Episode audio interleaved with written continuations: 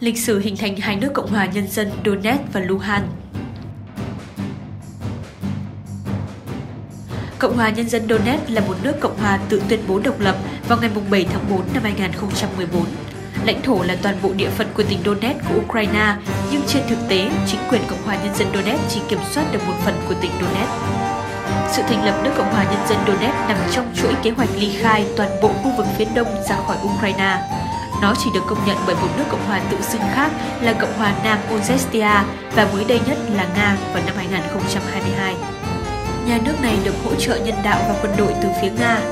Luhansk là một thành phố nằm trong tỉnh Luhansk của Ukraine. Thành phố Luhansk có diện tích 275 km vuông.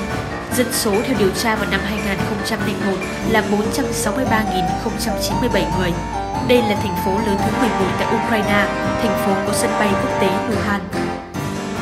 Từ ly khai, Vùng Donbass ở miền đông nam Ukraine, bao gồm hai tỉnh Donetsk và Luhansk, có thủ phủ là hai thành phố cùng tên.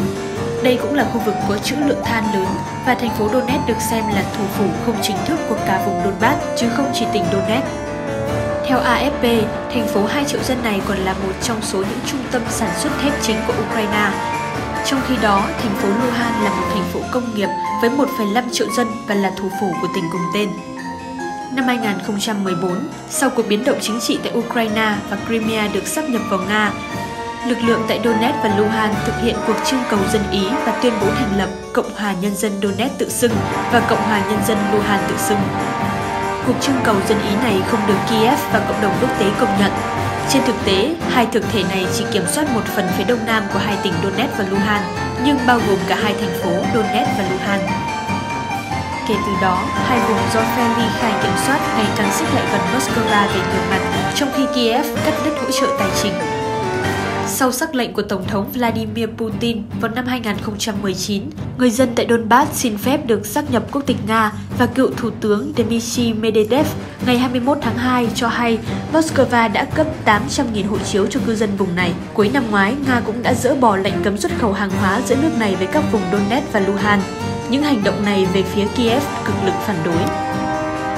Đến được Nga công nhận, Cuộc xung đột giữa hai lực lượng này và chính phủ Kiev từ năm 2014 đến nay khiến khoảng 15.000 người thiệt mạng. Những nỗ lực giải quyết xung đột tại miền đông của Ukraine dẫn đến một thỏa thuận Minsk vào năm 2015. Theo đó, lực lượng ở miền đông được cam kết trao thêm quyền tự trị và các bên cam kết ngừng bắn. Tuy nhiên, các vụ pháo kích qua lại vẫn diễn ra thường xuyên và cả hai phe đều tố cáo nhau vi phạm. Xung đột tái bùng phát giữa hai vùng này và quân chính phủ Ukraine từ giữa tháng 2 năm 2022. Ngày 18 tháng 2, lãnh đạo hai vùng này ra lệnh sơ tán dân thường sang Nga và lệnh tổng động viên để chuẩn bị phòng thủ trước khả năng Kiev thực hiện hành động quân sự nhằm giành lại quyền kiểm soát khu vực. Ngày 21 tháng 2, ông Pushilin và ông Pasechnik đề nghị Tổng thống Vladimir Putin công nhận hai vùng Donetsk và Luhansk là Cộng hòa độc lập nhằm ngăn chặn nguy cơ dân thường thiệt mạng, trong đó có công dân Nga đang sống tại các vùng này. Cùng ngày, Tổng thống Putin triệu tập cuộc họp Hội đồng An ninh Quốc gia để nghe ý kiến của các quan chức cấp cao và đề nghị ngay sau đó ký sắc lệnh chính thức công nhận độc lập và chủ quyền của Cộng hòa Nhân dân Donetsk và Cộng hòa Nhân dân Luhansk. Hiện chưa rõ phần lãnh thổ mà lãnh đạo Nga công nhận chỉ giới hạn trong vùng do phe ly khai kiểm soát hay tính luôn phân khu hành chính trước khi xung đột xảy ra.